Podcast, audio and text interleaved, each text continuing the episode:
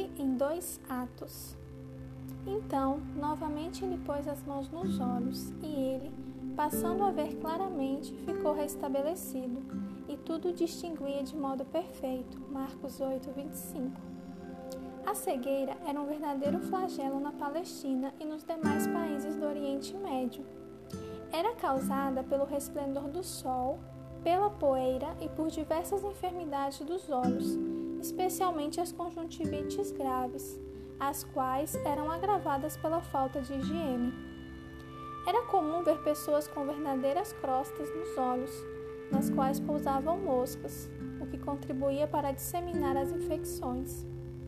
Jesus curou muitos cegos, bem como doentes de todos os tipos, mas a cura do cego de Betsáida é o único caso em que Jesus operou uma cura em duas etapas. Quando Jesus aplicou saliva nos olhos daquele cego pela primeira vez, ele recobrou a visão parcialmente, passando a ver os homens como árvores andando. Ao segundo toque, porém, ele passou a ver tudo com perfeita clareza.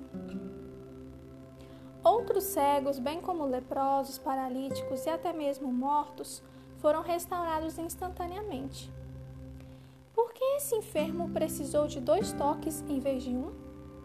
Alguns acham que foi para fortalecer-lhe a fé gradualmente. Sejam quais forem os motivos, podemos ver nesses dois atos uma importante lição espiritual.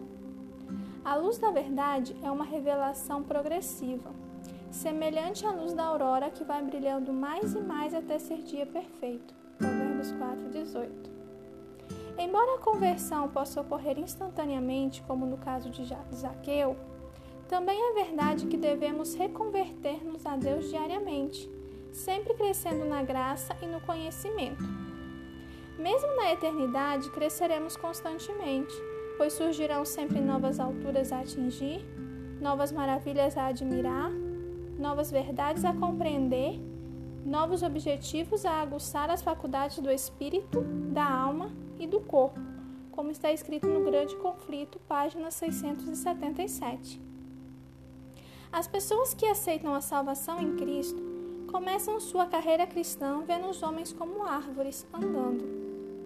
Mas, à medida que vão crescendo espiritualmente, sua visão vai aos poucos se expandindo e enxergando os homens, as doutrinas e o plano da salvação mais claramente. Olhemos confiantes para o futuro, para aquele glorioso dia em que veremos nosso Salvador face a face. Então, nossa visão espiritual será perfeita e conheceremos como também somos conhecidos.